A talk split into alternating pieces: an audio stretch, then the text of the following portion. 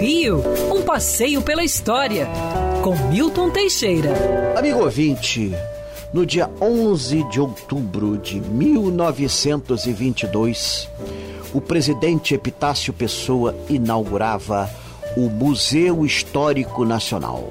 Inicialmente é, ocupando apenas cinco saletas do antigo arsenal do trem, na época transformado em pavilhão de exposição das grandes indústrias da exposição de 1922. O prédio do século XVIII foi iniciado em 1762. Há até um trecho dele que é uma fortaleza do século XVI, o Forte Santiago. Completado no século XIX, era perfeito para ser um museu foi assim reformado e transformado. O Museu Histórico Nacional foi o primeiro museu de história no mundo a questionar a história oficial e levar os frequentadores à reflexão. Afinal, em 1822 fomos realmente independentes? Afinal, em 1888 foi realmente abolida a escravidão?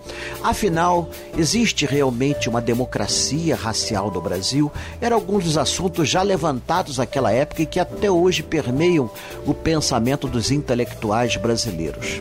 O acervo do museu foi crescendo aos poucos, deve-se muito ao empenho do seu diretor, Gustavo Barroso, que não poucas vezes investia do próprio bolso para comprar peças raras em leilões e acervos particulares para enriquecer o grande museu.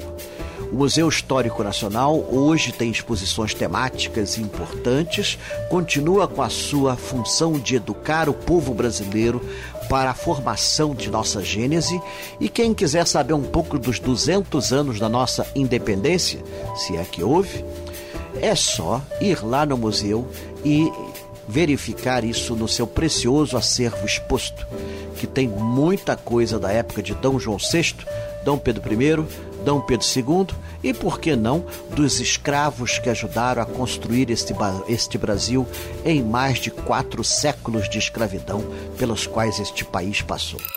Quer ouvir essa coluna novamente? É só procurar nas plataformas de streaming de áudio. Conheça mais dos podcasts da Band News FM Rio.